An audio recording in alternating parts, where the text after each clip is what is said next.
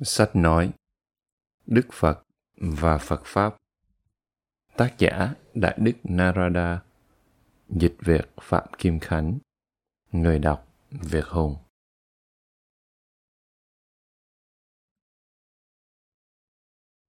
Phần 1 Đức Phật. Namo Tassa Bhagavato Arahato Sammasambuddhassa con xin thành kính đảnh lễ Đức Thế Tôn. Ngài là bậc ứng cúng, đấng chánh biến tri. Từ đảng sanh đến xuất gia Một chúng sanh duy nhất, một con người phi thường xuất hiện trong thế gian này vì lợi ích cho phần đông, vì hạnh phúc của phần đông, vì lòng bi mẫn, vì sự tốt đẹp, vì lợi ích và hạnh phúc của chư thiên và nhân loại. Tăng nhất A Hàm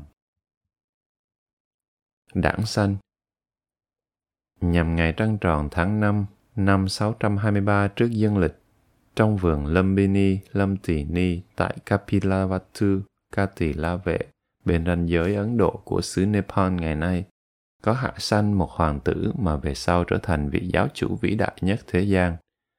Cha hoàng tử là đức vua Sudodana tịnh Phạm, thuộc quý tộc Sakya Thích Ca, và mẹ là hoàng hậu Mahamaya. Sau khi hạ sanh hoàng tử được 7 ngày, thì hoàng hậu Thăng Hà, em bà là Maha Pachapati Gotami, cũng cùng kết duyên với vua tịnh Phạn, thay thế bà để dưỡng dục hoàng tử và gửi con là Nanda cho một bà vú nuôi chăm sóc. Khi tin lành hoàng tử chào đời được lan truyền trong dân gian, tất cả thần dân trong vương quốc đều vui mừng không kể xiết. Thời ấy, có một đạo sĩ tên Asita A Tư Đà, cũng được gọi là Kaladevala, đặc biệt hoan hỷ. Ông là một người thân tín của nhà vua, nên xin được vào thăm hoàng tử. Đức vua tịnh phạn lấy làm hân hoan cho bồng hoàng tử ra đảnh lễ đạo sĩ. Nhưng trước sự kinh ngạc của mọi người, hoàng tử bỗng nhiên quay về phía đạo sĩ và đặt hai chân lên đầu tóc của ông. Đang ngồi trên ghế, vị đạo sĩ vội vã đứng dậy, chắp tay xá chào hoàng tử Ông tiên tri rằng về sau hoàng tử sẽ trở nên bậc vĩ nhân cao quý nhất của nhân loại. Đức vua cũng làm theo đạo sĩ, xá chào hoàng tử. Xong rồi, đạo sĩ thọt tiên cười khang, cười rồi lại khóc. Mọi người đều ngạc nhiên trước những cảm xúc vui buồn lẫn lộn của ông. Vị đạo sĩ giải thích rằng ông cười vì lấy làm hoan hỷ được biết rằng về sau hoàng tử sẽ đắc quả Phật.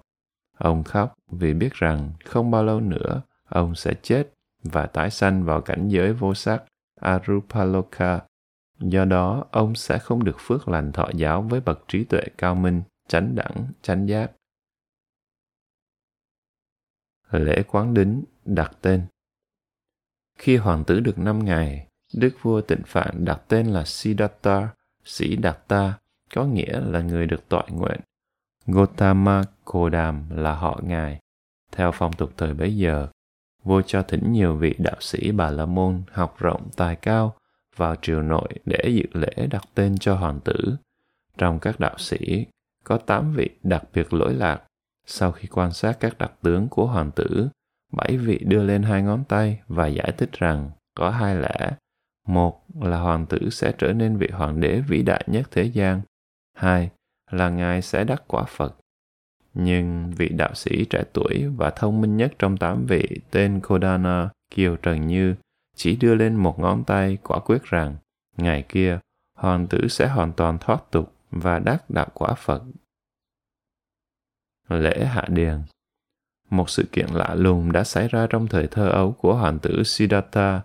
Sự kiện ấy là một kinh nghiệm tinh thần sẽ giúp hoàng tử thật nhiều sau này khi ngài quyết tâm tìm chân lý sự kiện ấy cũng là cái chìa khóa mở đường cho Ngài tiến đến giác ngộ. Lúc bấy giờ, để khuyến khích nông dân, vua tịnh phạn ra lệnh tổ chức một cuộc lễ gọi là hạ điền. Đây quả thật là một cơ hội cho tất cả, người giàu cũng như nghèo, sang cũng như hèn, ăn mặc tốt đẹp để vui chơi hỉ hạ một bữa trước khi bắt tay vào công việc ruộng nương đồng hán. Sáng ngày làm lễ, đức vua cùng quần thần áo mặc chỉnh tề ra tận nơi hành lễ. Hoàng tử Siddhartha cũng được cung phi mỹ nữ đặt trong một cái kiệu, màn che sáu phủ khiêng ra để dưới bóng mát một cội trâm. Hôm ấy, đức vua chủ tọa buổi lễ. Thấy mọi người vui vẻ theo dõi cuộc vui, các cung phi có phận sự trong nom hoàng tử cũng lén chạy đi xem.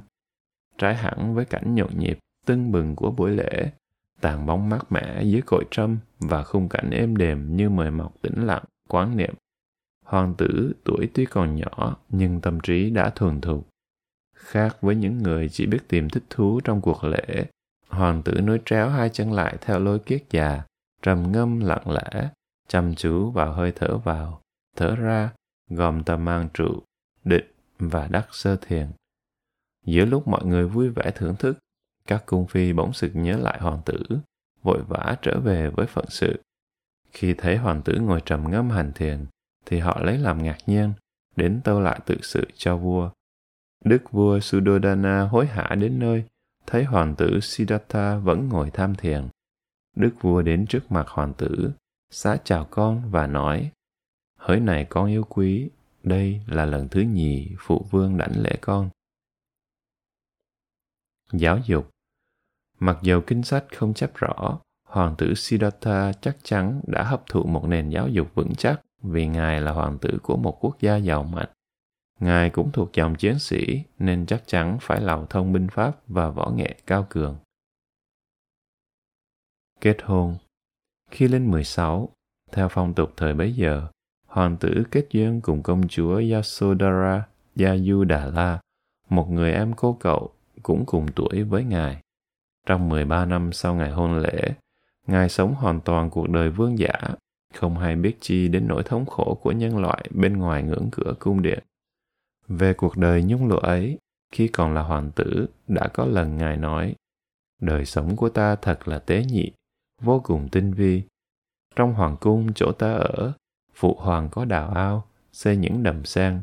Khi sen xanh đua nhau khoe màu ở đây, thì sen đỏ vương mình vô sắc phía bên kia, và trong đầm bên cạnh, sen trắng đua nhau tranh đẹp dưới ánh nắng ban mai.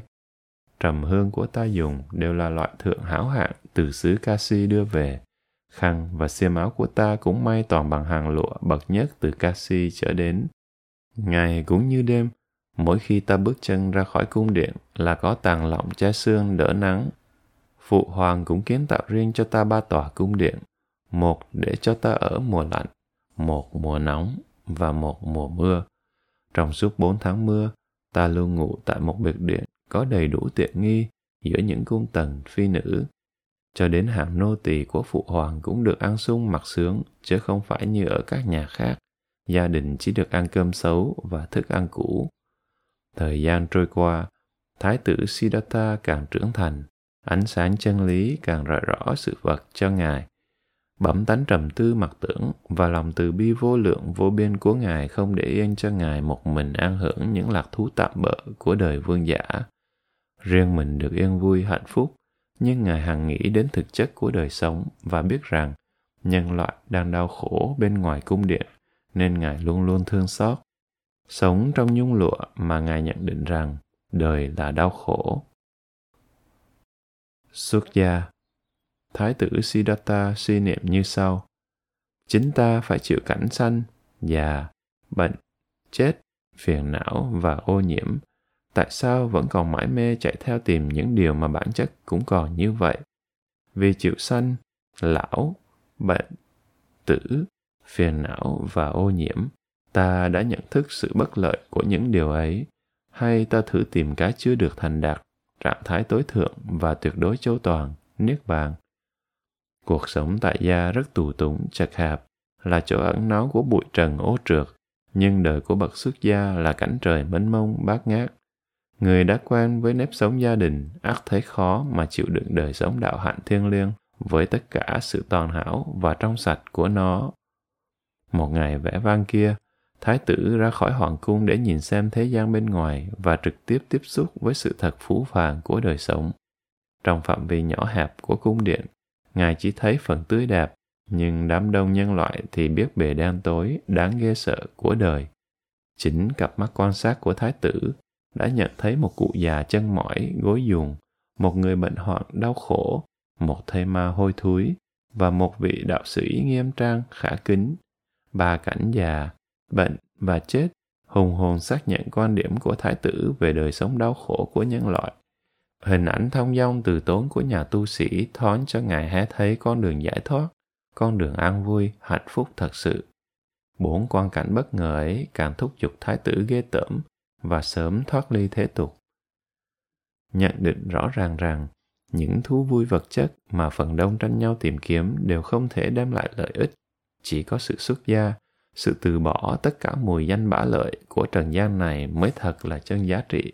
Thái tử Siddhartha nhất định rời bỏ cung điện, đền đài để ra đi, tìm chân lý và an dưỡng trường cửu. Giữa lúc ấy thì có tin đưa đến rằng công chúa Yasodhara, vợ ngài vừa hạ sanh Hoàng Nam. Đối với thế gian, đó là một tin lành. Nhưng trái hẳn với mọi dự đoán, ngài không quá đổi vui mừng, vì thấy đó là thêm trở ngại. Thế thường khi sanh được người con đầu lòng, cha mẹ cảm nghe trong lòng chớm nở lần đầu tiên một tình thương mặn nồng sâu sắc, một tình thương mới mẻ, đậm đà, vô cùng trong sạch. Nỗi vui mừng của người làm cha đầu tiên thật không sao tả được. Nhưng Thái tử Siddhartha không phải là một người cha thường. Ngài than, lại thêm một trở ngại, lại thêm một dây trói buộc. Do đó, đức vua Suddhodana đặt tên cháu nội là Rahula, La Hầu La. Đời vương giả không còn thích hợp với vị Phật tương lai nữa. Đối với một tâm hồn trầm tư mặc tưởng như Thái tử Siddhartha, cung điện nguy nga không còn là nơi thích đáng. Cả đến người vợ trẻ đạp và người con sơ sinh dễ mến cũng không làm sờn ý chí quyết định từ bỏ thế gian. Ngài ra đi với nguyện vọng góp một phần vô cùng quan trọng và hữu ích hơn là phận sự của một người chồng, người cha hay chỉ đến nhiệm vụ làm chúa tể các vị vua đi nữa. Cung vàng điện ngọc không còn sức quyến rũ. Ngài không tìm thấy thích thú trong đời sống vương giả. Giờ ra đi đã điểm. Ngài truyền lệnh cho Channa Sanak, người đánh xe yêu chuộng, thắng yên ngựa Kanthaka kiền trắc và thẳng đến cung điện của công chúa. Ngài khẽ hé cửa nhìn vợ và con đang yên giấc với một tấm lòng từ ái, nhưng bình thản, không trao động, không triều mến. Tình thương đối với vợ, con thật mặn nồng sâu sắc, nhưng đối với những loại trầm luân đau khổ, lòng trắc ẩn của Ngài lại càng thậm thâm vô ngần. Ra đi, Ngài không lo sợ cho tương lai của công chúa và hoàng tử, vì biết chắc chắn rằng vợ và con sẽ có đầy đủ tiện nghi và đảm bảo để sống an toàn và sung sướng. Ra đi không phải vì kém tình thương vợ, thương con, mà vì tình thương của Ngài mở rộng cho mọi người, bao trùm tất cả nhân loại và chúng sanh. Với một tấm hồn thanh thoát, Thái tử Siddhartha ra đi giữa đêm khuya, để lại sau lưng tất cả đền đài, cung điện, người cha yêu quý, vợ đẹp, con thơ và cả một tương lai huy hoàng rực rỡ. Ngài trốn ra khỏi thành và dục ngựa thẳng sông trong đêm tối. Cùng đi với Ngài chỉ có Channa, người đánh xe trung thành, không tiền của, không cửa nhà, nay đây mai đó. Ngài bắt đầu lần bước trên đường đi tìm chân lý và an tĩnh. Thế là Ngài từ bỏ thế gian. Đây không phải là sự từ bỏ của một cụ già đã trải qua hầu hết cuộc đời của mình, hay của người bần cùng, nghèo đói, không còn gì để bỏ lại phía sau nhưng là sự khước từ của một hoàng tử vinh quang giữa thời niên thiếu, trong cảnh ấm no, sung túc và thịnh vượng, một sự thoát ly chưa từng có trong lịch sử. Lúc ấy, Thái tử Siddhartha được 29 tuổi. Đến sáng hôm sau, Ngài đi đã xa. Sau khi Ngài vượt qua sông Anoma, Ngài dừng bước trên bãi cát, tự cạo râu tóc và trao xe mê lại cho Channa đem về. Rồi khoác lên mình tấm y vàng, hoàng tử Siddhartha tự nguyện sống đời tu sĩ và sẵn sàng chấp nhận mọi thiếu thốn vật chất. Từ một hoàng tử giàu sang vinh hiển tột bậc, Ngài trở thành một đạo sĩ nghèo nàn, không tiền của, không cửa nhà, sống nhờ lòng từ thiện của bá tánh thập phương. Ngài không ở nơi nào thường trực, một cây cao bóng mát hoặc một hang đá vắng vẻ hoang vu nào cũng có thể che mưa, đỡ nắng cho Ngài. Chân không dài giáp, đầu không mũ nón, Ngài đi trong ánh nắng nóng bức và trong sương gió lạnh lùng. Tất cả xiêm y từ tốn chỉ là những mảnh vải vụn vàng ráp lại, vừa đủ để che thân. Tất cả tài sản chỉ là một bình bát để trì bình khất thực. Vật thực và bộ y chỉ vừa đủ để sống. Ngài tận dụng thì giờ và năng lực trong việc khám phá chân lý. Tìm chân lý Như người thanh thang bất định, Ngài đi tìm cái tốt đẹp, trạng thái tuyệt đối vắng lặng. Ngài tìm đến một vị đạo sĩ rất lỗi lạc, Alarama Kalama và nói, Này hỡi đạo hữu, xin đạo hữu cho tôi thọ giáo và sống đời đạo hạnh thiêng liêng dưới sự hướng dẫn của đạo hữu. Alarama Kalama trả lời, Hãy ở lại đây với tôi, hỡi người đáng kính. Đường lối dạy dỗ ở đây là giúp cho người thông minh sớm thấu triệt tất cả giáo lý của vị đạo sư bằng trí tuệ trực giác và sống ẩn náu trong sự thành đạt ấy. Không bao lâu sau, đạo sĩ Gotama đã học hết giáo lý của thầy, nhưng không chứng ngộ được chân lý cao thượng hằng mong mỏi. Tư tưởng sau đây phát sanh đến Ngài. Khi Alarama Kalama tuyên bố, ta đã chứng ngộ giáo lý ấy bằng trí tuệ trực giác, ta đã sống ẩn náu trong sự thành đạt ấy, thì ác đó không phải chỉ là một lời phát biểu suông của ông. Chắc chắn Alarama Kalama đã thấu triệt, nhận chân giáo lý này và đã sống trong ấy. Rồi Ngài đến gặp Kalama và nói, Này đạo hữu Kalama, giáo lý mà chính đạo hữu đã chứng ngộ bằng trí tuệ trực giác sâu rộng đến mức nào? Alarama liền giải thích rằng đó là cảnh giới vô sở hữu xứ thiên, Akinjanayatana, cảnh giới có quan niệm về hư không, một tầng thiền jhana khá cao. Và ý tưởng sau đây phát sanh đến Ngài. Không phải chỉ có một mình Alarama Kalama mới có hạnh tinh tấn, niệm, định và tuệ. Ta cũng có những đức tánh ấy, hay là ta hãy cố gắng chứng ngộ giáo lý mà Kalama nói rằng chính ông ta đã chứng ngộ và ẩn náu trong sự thành đạt ấy. Và sau đó không lâu, chính đạo sĩ Gotama cũng chứng ngộ và thành đạt trạng thái ấy bằng trí tuệ và trực giác. Nhưng giáo lý này không giúp Ngài thấu triệt chân lý tối thượng. Và Ngài đến gần Alarama và nói, Này đạo hữu Kalama, có phải đây là mức tận cùng của giáo lý mà đạo hữu nói rằng đạo hữu đã chứng ngộ bằng trí tuệ trực giác và sống ẩn náu trong sự thành đạt ấy chăng? Đúng vậy, đây chính là giáo lý mà tôi nói rằng tôi đã chứng ngộ và ẩn náu trong sự thành đạt ấy. Đây là mức sâu rộng tận cùng của chân lý. Nhưng, hỡi đạo hữu, tôi cũng đã chứng ngộ đến mức này và ẩn náu trong sự thành đạt ấy. Vị đạo sư không có lòng ganh tị, lấy làm hoan hỷ thấy đệ tử lỗi lạc của mình thành công mau chóng, đặt đạo sĩ Gotama lên ngang hàng với mình cùng chung hưởng tất cả vinh dự và nói, Hỡi này đạo hữu, tôi rất lấy làm hoan hỷ. Thật vậy, tôi thật vô cùng hoan hỷ được gặp một người đồng tu đáng kính như đạo hữu. Giáo lý mà tôi đã chứng ngộ bằng tuệ giác và đã tuyên bố thành đạt, đạo hữu cũng chứng ngộ bằng tuệ giác và ẩn náu trong sự thành đạt ấy. Giáo lý mà đạo hữu chứng ngộ bằng tuệ giác và ẩn náu trong sự thành đạt ấy, chính tôi cũng đã chứng ngộ bằng tuệ giác và đã tuyên bố thành đạt. Như vậy, giáo lý mà tôi biết, đạo hữu cũng biết, và giáo lý mà đạo hữu biết, tôi cũng biết. Tôi như thế nào thì đạo hữu cũng như thế ấy. Vậy hãy đến đây, đạo hữu. Chúng ta hãy cùng nhau hợp sức dẫn dắt nhóm đạo sĩ này. Đạo sĩ Gotama không thỏa mãn với một kỷ luật và giáo lý chỉ đưa đến tầng khá cao của tâm định mà không dẫn đến trạng thái ghê tởm, buông xả, không luyến ái, chấm dứt mọi đau khổ, tình trạng tĩnh lặng, trực giác, giác ngộ và niết bàn. Nguyện vọng của Ngài cũng không phải là dẫn dắt một nhóm đạo sĩ, giàu là hợp sức với một đạo sư quảng đại, khoan hồng, cũng đã thành đạt mức tiến bộ tinh thần như Ngài. Trước tiên, tự Ngài chưa làm cho mình được toàn thiện và cảm nghĩ rằng như vậy không khác nào người mù dẫn dắt người mù. Chưa được tọa nguyện, Ngài từ giả Alarama Kalama ra đi. Vào những ngày thanh bình an lạc thổ ấy, trong xứ không bị hoàn cảnh chính trị làm xáo trộn, hàng trí thức ở Ấn Độ chỉ lo nghiên cứu học hỏi và truyền bá hệ thống tôn giáo của mình. Xã hội cung ứng mọi điều kiện những nơi vắng vẻ ẩn dật cho người có khuynh hướng trở về với đời sống đạo đức.